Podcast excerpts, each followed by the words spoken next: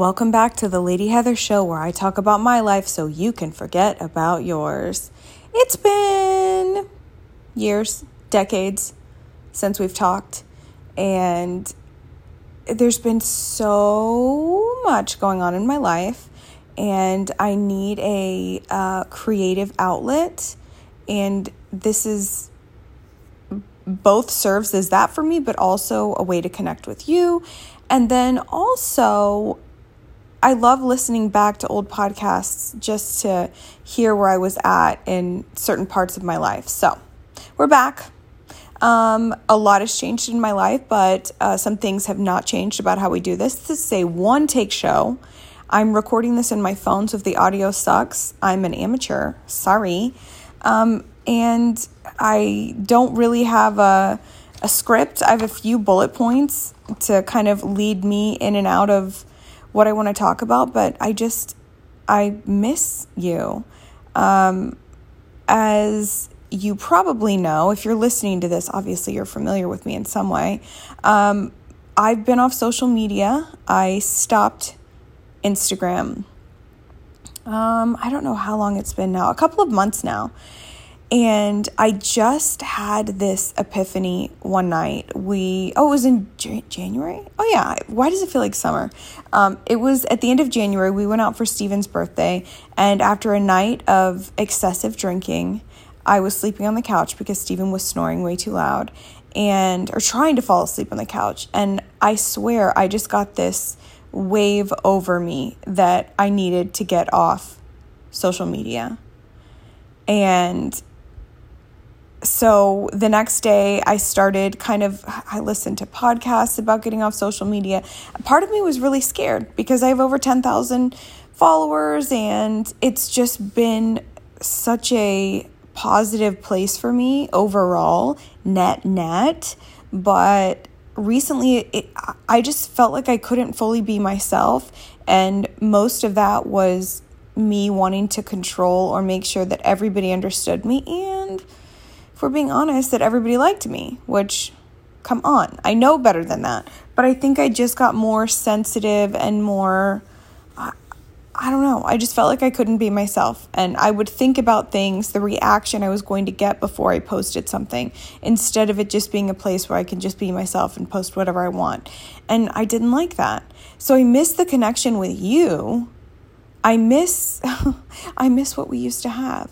But every time I get back on now, I just don't like it. It reminds me of when I quit Facebook.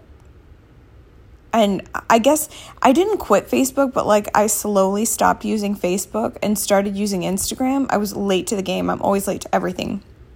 But I hated what Facebook had turned into. And I have to say that I feel the same way about Instagram. I just, it's not like when I click onto the app, it's not a happy place for me.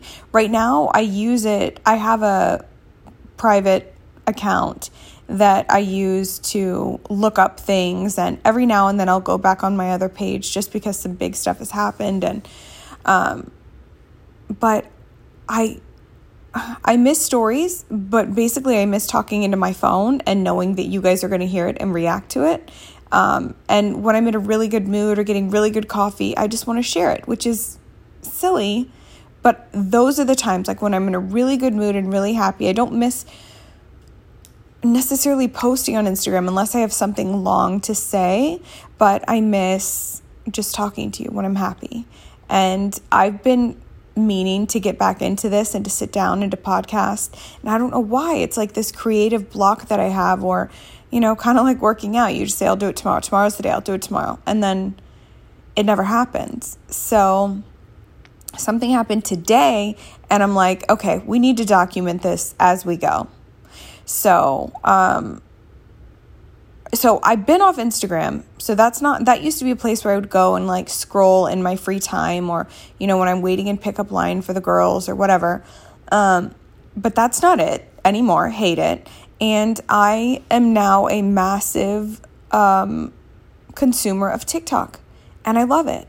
And I have a handful of people. I mean, I don't even know how many people I follow, but I follow a good amount of people and they're like my people. And I go on daily, a couple times a day probably, just to see what they're up to. And I made that space a very mental health positive, body positive, funny space. And I didn't, I definitely didn't do that with Instagram when I was growing my Instagram. Like, it wasn't about that. And I don't think I, I needed that then or knew I needed that then, but TikTok is like my happy, safe place. I, I'm not, I don't feel like a content creator.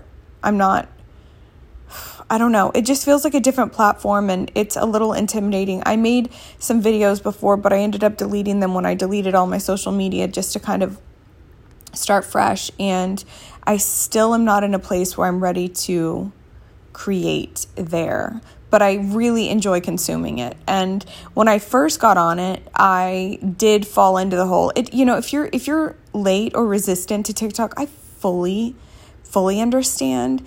Um, I didn't understand it. I thought it was dumb, and everybody kept telling me and telling me and telling me. I'm like, oh, whatever. Uh, and one night, I don't know what it was. I laid in bed, and there I was up until two in the morning, just scrolling the never ending hole of TikTok. And over time, I don't really do that anymore. I just stick to the people that I follow and that I like. And I don't know, I enjoy it. It's it's a really happy, uplifting place for me. So that's where I go because I still need and want to consume things. I also still go on YouTube. I still enjoy that. There are a few people. Um, HRH, I love her. She's a hot, bitchy mess, but she's one of my favorite people um, to watch her videos. They come out on Thursdays usually. So I look for hers. And then, you know, my uh, podcasts, of course, are my number one love. And so, yeah, so I'm still consuming. I just haven't been creating. Therefore, I haven't really been connecting. And this already just feels really good. I feel calm. I don't feel nervous about this. I feel like I'm just so ready to talk. And I also realized that one of my favorite forms of podcasts, what I enjoy listening to, is people just talking about their everyday boring life. I, it equates to watching TikTok videos of people's morning routines, right? Like there's nothing special about it, but there's something connective and comforting. And that's why I want to sit here and talk to you and share my everyday life and just see where things take us.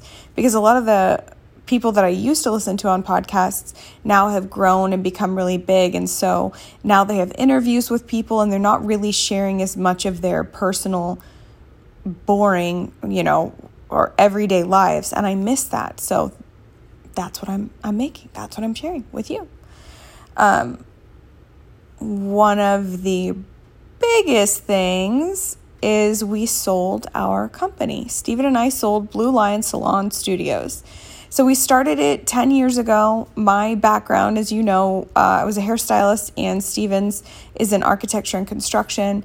And um, started with one location, built it up to 15. They were in Houston, Dallas, Austin, one in Colorado. And I we were okay so i'm going to give you a little i'm going to shed a little bit of light on this process but i want to talk to Stephen and make sure he's comfortable with me sharing stuff. One of his his desire in life is to become more and more private with everything which is hilarious because mine i just want to talk to the world. So i want to respect his boundaries but i also want to be able to express myself and like I don't know. I think we have such an interesting story and I want to share it. Um, so this will, I'll, I'll give you a little bit of insight on this and then I'll talk to Stephen. Oh, maybe he'll do a podcast with me where we can talk about, like, go much further into this. Um, but long story as short as I can make it with all my detours is that we were approached a few years ago i think it was back in 2017 or 2018 about selling slash merging our company with another big name and we went way down that path. We traveled for it. We met all these people. There would be a place for, there would have been a place for Stephen and I in the company, in the, um, at the top of the company. And we went way, way down that path. And then we realized that we weren't ready. We still felt like we had, you know, something more growing to do with Blue Lion. We weren't ready to sell it or merge it, merge the brand with another brand. So we said no, put that on ice and kind of backed away from that. And then that's when after that when all that happened it's like we had an awakening and that's when we sold the manor house and if you don't know what i'm talking about go back down on my instagram heather suchma and just scroll down and you can read i wrote a kind of like a little miniature book but chapters about what happened in our lives at that time you what you didn't know is that we were considering selling the company and that's what kind of uncovered all of our feelings about everything. Um, but, anyways, we sold our house, the manor house that we had spent so much time and everything building. Everybody thought it was our dream house. We thought it was our dream house, our forever home. So, we sold and kind of created a more simple life for ourselves, kept on with the company, tried a few other things um, to grow within our company. We started a nail salon, which to the outside world, I mean, it was a freaking success. It was beautiful and the experience was what I wanted. And I found the most incredible manager, Kim, who acted like I mean, she was like a she acted like a mom to me. Like she loved me and wanted to protect us and she hired amazing staff and it was beautiful, but it didn't make money. We were losing money. We were losing money because, you know, I I I still do not fully understand the nail industry. There's so much of it that culturally is different. The way business is run is different. And um, I, I do believe that we didn't have this, the scale that we needed. We were, you know, there were only five pedicure chairs. And I think in order for nail salons to be successful, I really think you need um, the economy of scale. And we just didn't have that. We, you know, we built it inside one of our salons, our Katy salon. And um, so to the outside world, it was an incredible success. I was it's something I'm very very proud of, and the fact that it didn't make money, uh, and that it lost a lot of money was not a product of us not creating something incredible. It just it the the finances weren't right in it, but it was a great learning experience. Also very stressful. Um, And there, there were some other things that we tried to do within the company. We tried to partner up with somebody to do um, like body sculpting, and that was a complete bust. I think the people that we were working with, I don't, I just, it was a bust. I knew it was going to be a bust. I didn't even want to do it in the first place, but Steven, uh, you know, he it's something he wanted to try out, so we did, and that failed. And then, you know, over the years, just talking about failures, I had the boutique, Shop the Social, and that failed because owning a boutique is freaking hard. And it's hard to focus on growing another company when you're still running a really big other company. Um, so, anyway, so we tried a bunch of things, and we still on and off were approached by that same company like, are you guys ready? You know, we just kind of stayed in contact. And then randomly, we got an offer um, on our Colorado location, which was a, you know, we had a partner at that location that ran the location and did an amazing job, but they were more disconnected from our corporate office. And I think it was just tough, but it was I mean, God, I talk about all of our salons. Like, they're all my favorite, but it was amazing. But we got an incredible offer on it. And so we decided to go ahead with that. So we, that was the first one that we sold.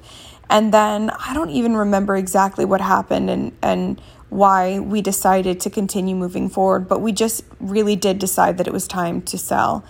And so it was scary and difficult to keep quiet because they sold like the outside Houston salons sold in chunks.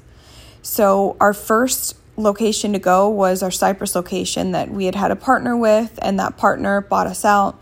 So that sold, and then our Colorado sold, and then our Dallas sold next, and then our Austin sold next. So these are different brands. They're all Each one that I just listed is owned by a different owner. Um, and then we had one of our Houston salons, one of them sold separately. And then we had our final eight in Houston. So our final eight were here, and there weren't a bunch of rumors about us selling or anything. Like everything was still really quiet for a while. Um, and I think I had let my guard down. I didn't want people to know that we were selling because I didn't want them to panic.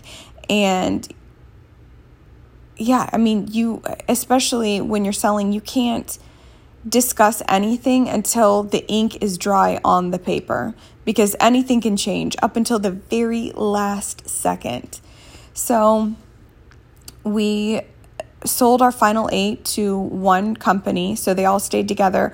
Our corporate team stayed on. So the difference is the name on the doors, and Steven and I are gone. We're not leading that company.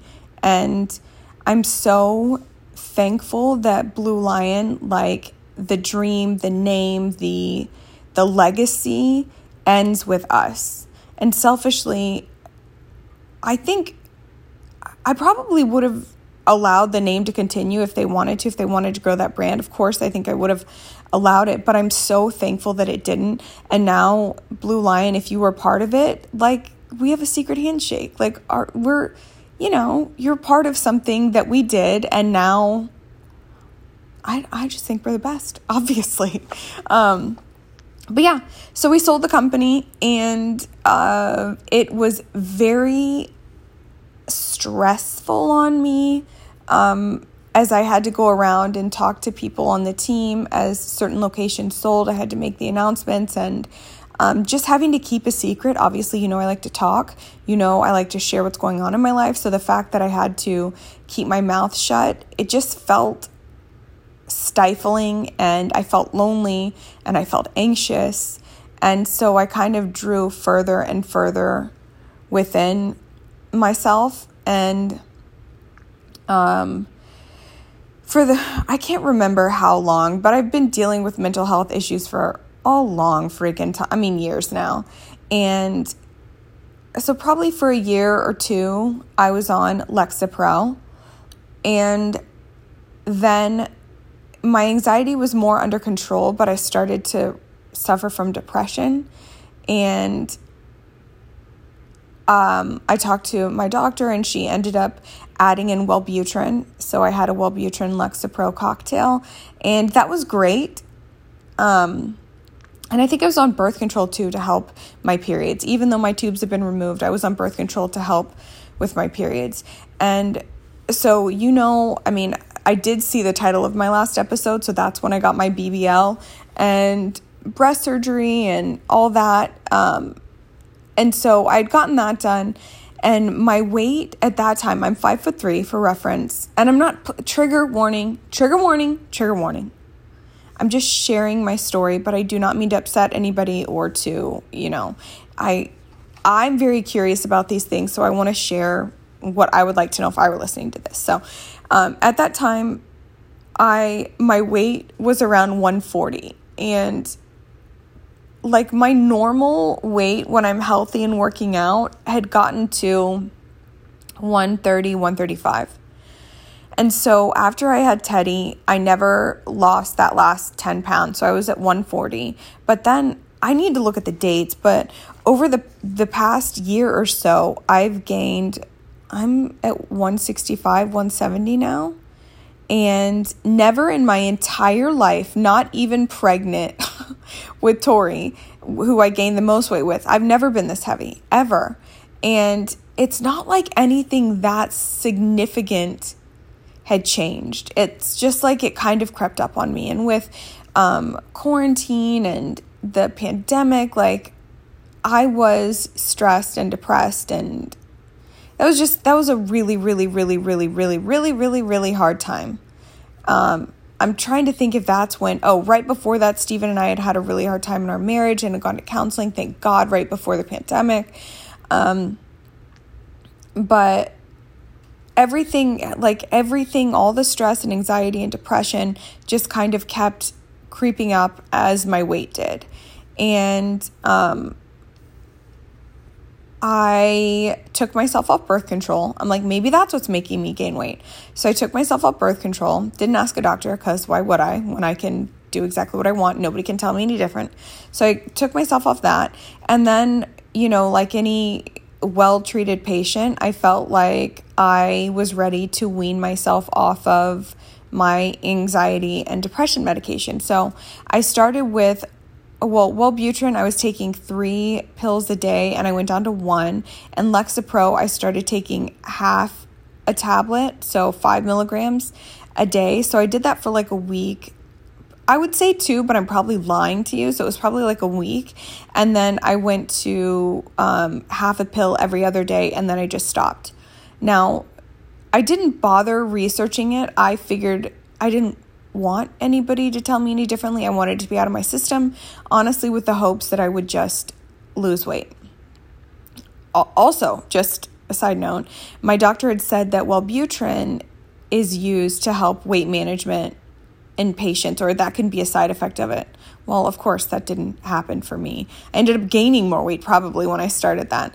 So I weaned myself off, and now looking back and actually reading, you should go way, way slower, like months and months and months, like six months to wean yourself off. Um, and obviously with a doctor's guidance. And so I was off, and all of a sudden I got this high of like creativity and feeling emotions, and it was incredible. Like I realized that being on that medication kind of numbed me where I think I, did need to be numbed. I needed that medicine, but I had forgotten how much I missed just feeling. Like I never cried, I never got super excited or felt creative. Like this, something woke up in me with that, you know, being off the medication. But I started to notice that certain sounds would hurt my body. So I will say, let me back up to quitting Lexapro or cutting down. I went through nausea and headaches, extreme tiredness. I should have documented it at the time, but I don't I don't fully remember, but I definitely went through withdrawal with that. And it was it was tough. Um, but I stuck with it and got off of it. And then um, with Wellbutrin, well, I I that one's easier to get off of. Um, but so I got off those and then I started to get this I don't know if they're like brain zaps or zings or, but certain sounds would hurt my entire body. And it wasn't a particular sound, it wasn't necessarily a loud sound or a high pitched sound. Sometimes it was the sound of my own voice, but it would physically hurt my body. The best way I can describe it is I felt like I was inside out. Like all of my nerve endings were on the outside, and the, you know, the sound vibrations of certain things would just hurt so bad and it would make me very cranky and angry because I was in pain all the time. And how do you describe that to Steven or God, I mean our children? Like how do you describe that to them? They don't get it. So I got back with my doctor and I admitted to her that I was my own doctor for a while and that I just quit everything even though I knew I shouldn't have. And so she's like, "Why don't you?" She said that um I might have um possible signs of like ADHD or um, that I don't know, I forget now, but then I might be sensitive to certain things and that Wellbutrin helps with that. So I got back on one pill of Wellbutrin a day. Hold on, I'm just thinking about this. Do I sound like a 95 year old woman talking about my medications and my body ailments? I'm not trying to, I'm just trying to catch you up. And I would be really curious about this because I feel like, well, I have surrounded myself with mental health divas on social media. So I feel like everybody's broken in the head like me. So I just want to share my story. So I started taking that one pill of Wellbutrin again, and that definitely helped. And that's what I've been doing, and just kind of waiting to see what would happen with my weight. Surprise, surprise, nothing. If not, you know, further weight gain over time. Um, so now, you know, here we are. We'd sold the company, and I have time on my hands. I have nothing, you know, Steven's in land development now, and he has a, a company with um, one of our friends that he knew in elementary school. They played Little League together, and I knew him from middle school. And so we've known him a long time. So he and Steven, he, he was um, an engineer working on his own, and he and Steven ended up partnering together and um, they make an amazing team. Their company's doing incredible. It's much less stress on Steven because it really is just he and his partner and the projects that they're working on. Um, it's not like running a company where you have 30 employees that you have to worry about and the HR with that and the blah, blah, blah. So he's happy. I'm being a mom trying to, uh, I don't know, figure out what I want to do and just chill out and like de stress from 10 years of running on empty, high stress. And so we hired a personal trainer, a local guy that we actually had met at a gym we started a while back, and he, he was the GM or the manager for that location. And so, anyways, he's not with them anymore now. He does personal training. So he comes to our house on Tuesdays and Thursdays and works us out and um, kind of guides us on our nutrition. We haven't, like, I know what makes my body feel good, and I have been fit before. Though I am far from it now, I have been fit before. So I just, we need motivation to start working out again. Steven and I both have not worked out regularly in years since I was pregnant with Teddy. So two and a half, three years now, which I guess isn't that long, but it's long enough to get way out of the habit of it. And my body's just completely different now. So I've been focusing on that. Um, I had booked. Oh, my period started to be irregular. I was late for a well woman exam, but I mean, the only partner I have is Steven. He's the only one I've ever been with. Like, there's nothing, everything's fine. So I kind of, you know, put off my well woman. And so I guess I should warn you too. This is going to get graphic and probably stuff that you don't want to hear about me, but you're here, I'm here. So let's go. So, a few months ago, I had um, a period that lasted like a month. And I have always had on birth control, off birth control, I have always been textbook regular, exactly what I should be for, you know, either the birth control I'm on or no birth control, like completely predictable, normal cycles. So, having a four week period was really strange and a little scary. So, I finally stopped and I kept telling myself I'm going to book an appointment and I didn't. And then the following month, I had no period at all. And then the month after that, I had a regular period, although it was super light. And then I ended up, while I was on the regular period, after the long period and the missed period, I went ahead and made an appointment for my well woman exam. Um, so I, the, the OB that delivered Teddy is not the same one that delivered Tori and Stella. That doctor who I loved is was no longer practicing. So I found this doctor um, through recommendation. He's a guy. His name's Dr. Heaps. I'm sure I talked about him through you know in other episodes when I was pregnant with Teddy, but he was phenomenal. His his sense of humor is dry like mine, but his bedside manner like it's like he sits in the room and you're the only person in the room with him, which duh, you are, but like it's so personal and he takes his time and he's really smart and I love him, but I'm still like a little girl when it comes to, you know, well woman exams. Everybody freaking hates it, but it just felt so weird to have a guy. So I'm like, you know what? Even though I love Dr. Heaps, he's the absolute best. I'm going to um, see a girl, a woman in this practice, a female. So I booked the appointment um, I was excited to see her, excited to, excited is the wrong word, but I was anxious to kind of describe what I've been going through to see like what's going on. Is everything normal? And so I get there, you know, you do the dreaded step on the scale, kill me. Um, and then I go and sit in the room, and the nurse comes in and she's like, Oh, did you want to see Dr. Heaps? I'm like, No, I'm like, I love him, but I really, really just wanted to see a female doctor. And she's like, okay, no problem. I think it was Dr. Heap's nurse that came in to double check on me. So then um, the doctor comes in and she's like, oh, did you want to see Dr. Heaps? I'm like, no. I wanted to see if he was okay. I'm just making sure you didn't want to see him. I'm like, okay, I'm to speak freely. I'm, t- I'm telling you this between you and me. I'm to speak freely. I'm to cuss a lot because I'm just to I'm just to talk to you like you're my best friend. Okay? So I'm like, "No, bitch. I already told the nurse like I I want to be here with you, a female. So she comes in and immediately her energy is super rushed. She's clipping off sentences that I'm trying to say, and I don't know what it is. And please tell me I'm not alone, but every time I'm in the gynecologist's office and I'm talking about like my hormones or, you know, whatever, I get emotional.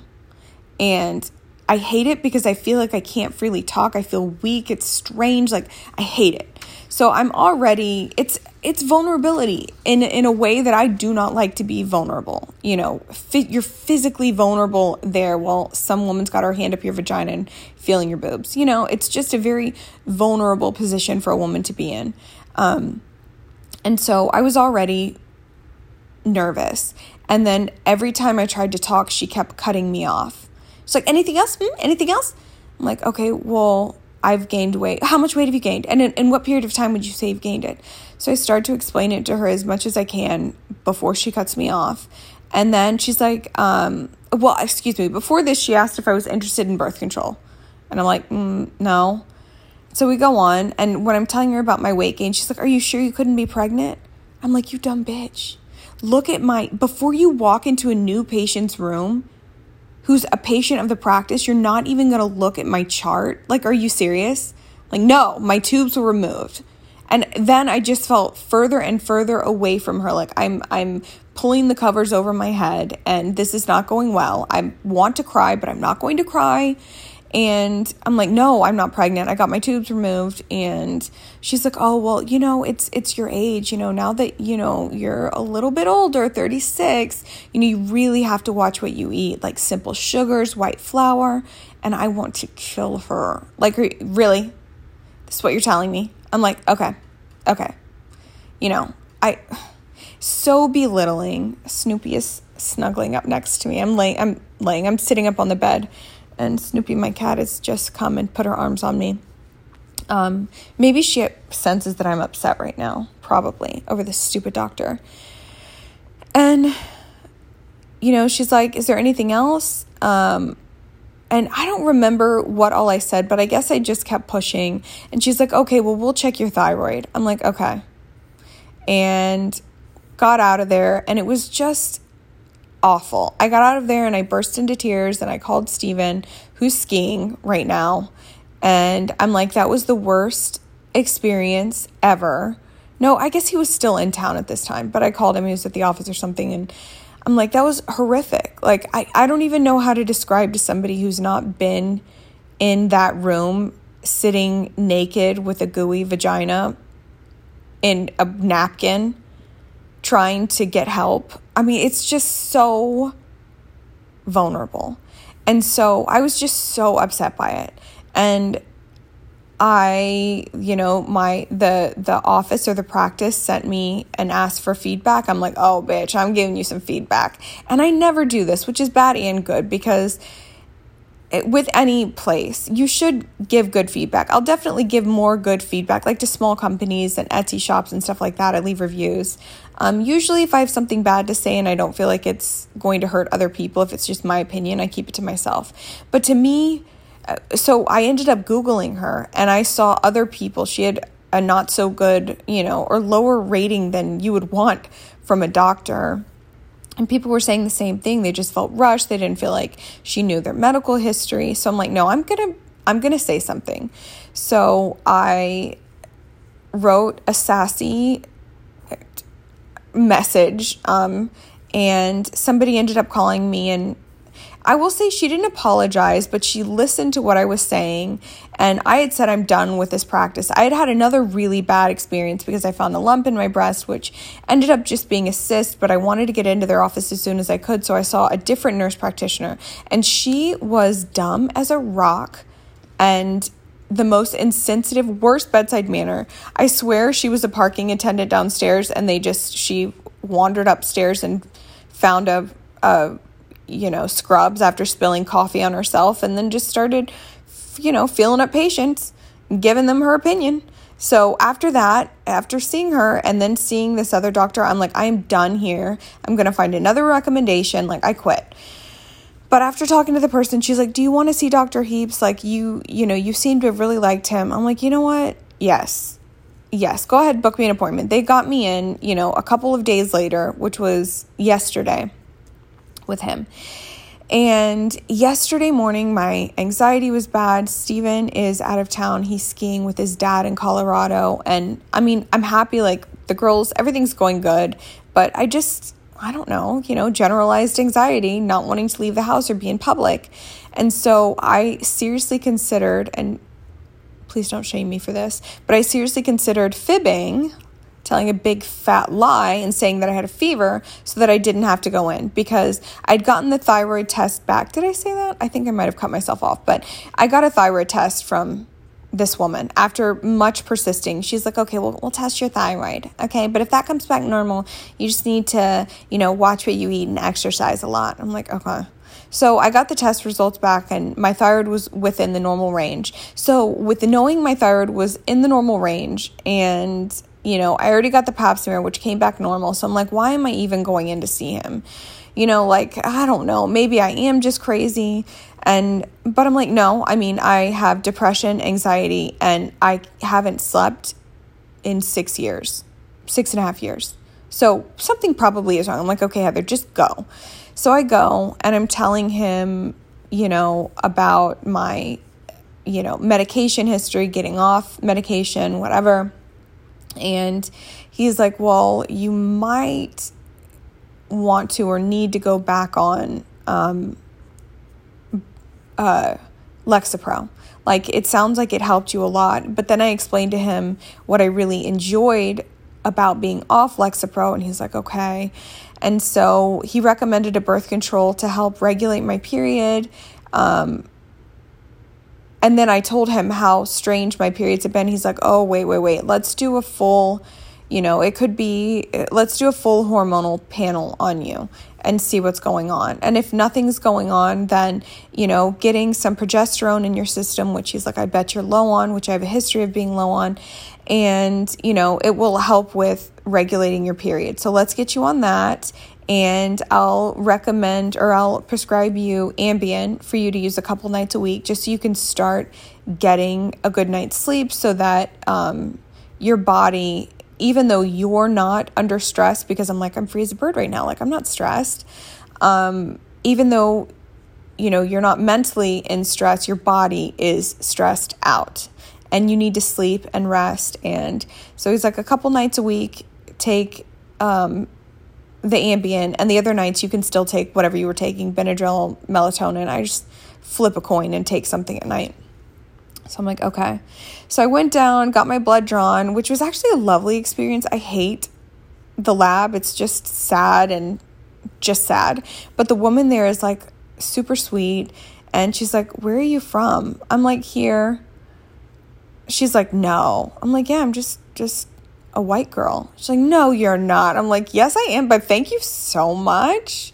If, like, I used to dye my hair jet black and have long black hair and put tons of self tanner on because I wanted to look exotic and not like just a plain old white girl. But I am just a plain old white girl. But she said I look like Venezuelan, or I'm like, oh my God, I love you. So I left there after seeing Dr. Heaps, feeling completely listened to, completely heard, and like I had a plan of action ahead of me. Um, and then being complimented that I looked exotic and not just like a basic white bitch, I was really happy. Had a really good afternoon yesterday, and here we are today. I'm tired. What else is new? Not sleeping that well, never do.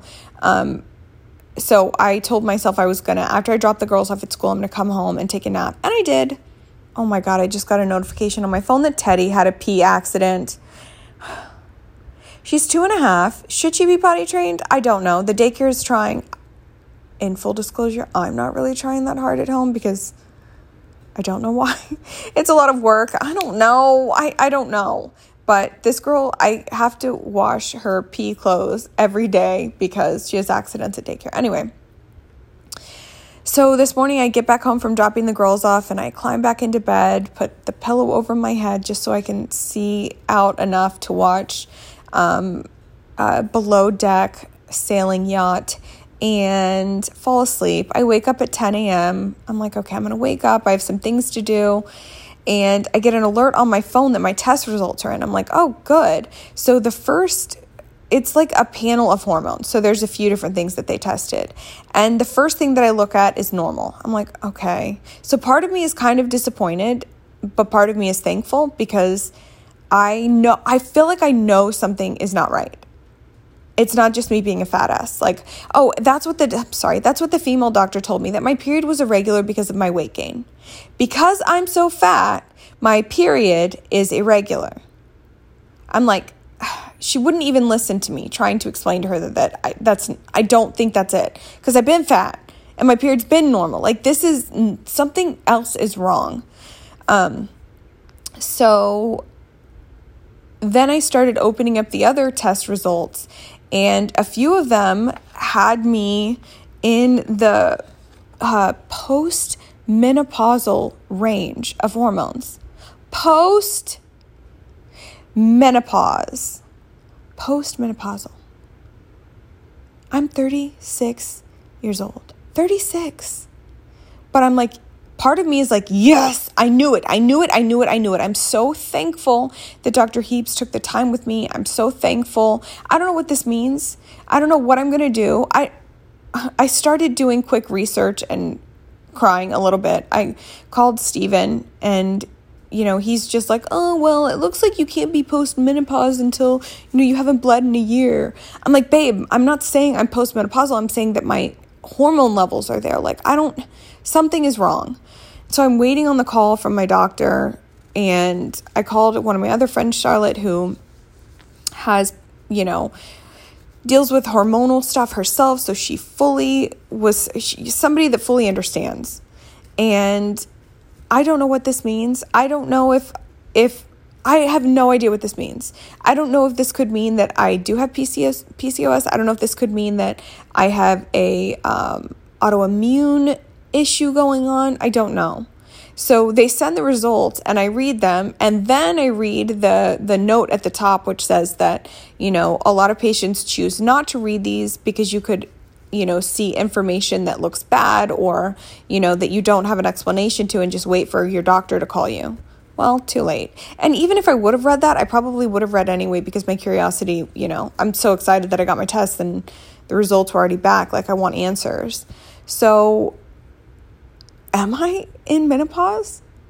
Am I partway through menopause? That would explain. Over the past year, I've gotten so many tattoos. I think I'm going through a midlife crisis. Maybe I'm only 36, but if my body and mind are like, you know, 60, 50, well, I guess 60 wouldn't be midlife. I don't think I'll be that lucky. But maybe, you know, my body's like 50. So maybe all these hormones and, you know, maybe I'm in a midlife crisis. I got a huge arm tattoo. Huge. It's amazing. Um, somebody asked if it was a sleeve. I'm like, uh, no, it's not a sleeve because it's not full. But there's a, a, a tattoo artist that's absolutely amazing. He travels the world and like it is his art that he created for my body. Um, and it's beautiful and amazing and I love it. It took seven hours. Uh, and it's getting close to being done healing, but it's still scabbing and the seven hours actually wasn't that bad. I kind of loved it. I listened to um, S Town podcast, which I had already listened to, but it's kind of like one of those comforting you know, like you have that rerun show that you like to watch at a certain time of year because it it like American Horror Story in October, you want to start it over just because it's like comforting and in the, you know, I don't know. It just felt right. So S Town, I got to listen to the entire seven, six or seven episodes while I laid there and got my tattoo and it was raining and I started early in the morning and it was just like peaceful and wonderful and I didn't want it to end. It's like being on a long airplane flight. Like I just I love it. I love it. So I enjoyed it, but the healing process is bitch. It hurt really bad after I was super, super, super swollen, super bruised, just because I'm really sensitive. And the scabbing part is, you know, not cute, not very pleasant. But okay, I think that's almost everything that's been going on in my life. Yeah. I mean, I guess I have a little bit more, but I'm just going to say it Stephen can get over it. We bought property in Wimberley. if you know, you know. We love Wimberley. Wimberley has our hearts. And I think we want to move out there full time, not this summer, but the following summer is what we're seriously considering. So it's a super amazing piece of property um, in a little area that one of our friends who was also ended up being one of our partners in blue lion he is um, developing this property and it's right on or right up against the devil's backbone. It used to be the old boy scouts of america property so it's like 400 and something acres. Um, it's now divided up into 14 tracks and it's going to be there's going to be a huge lake in the front. Like it's to die for.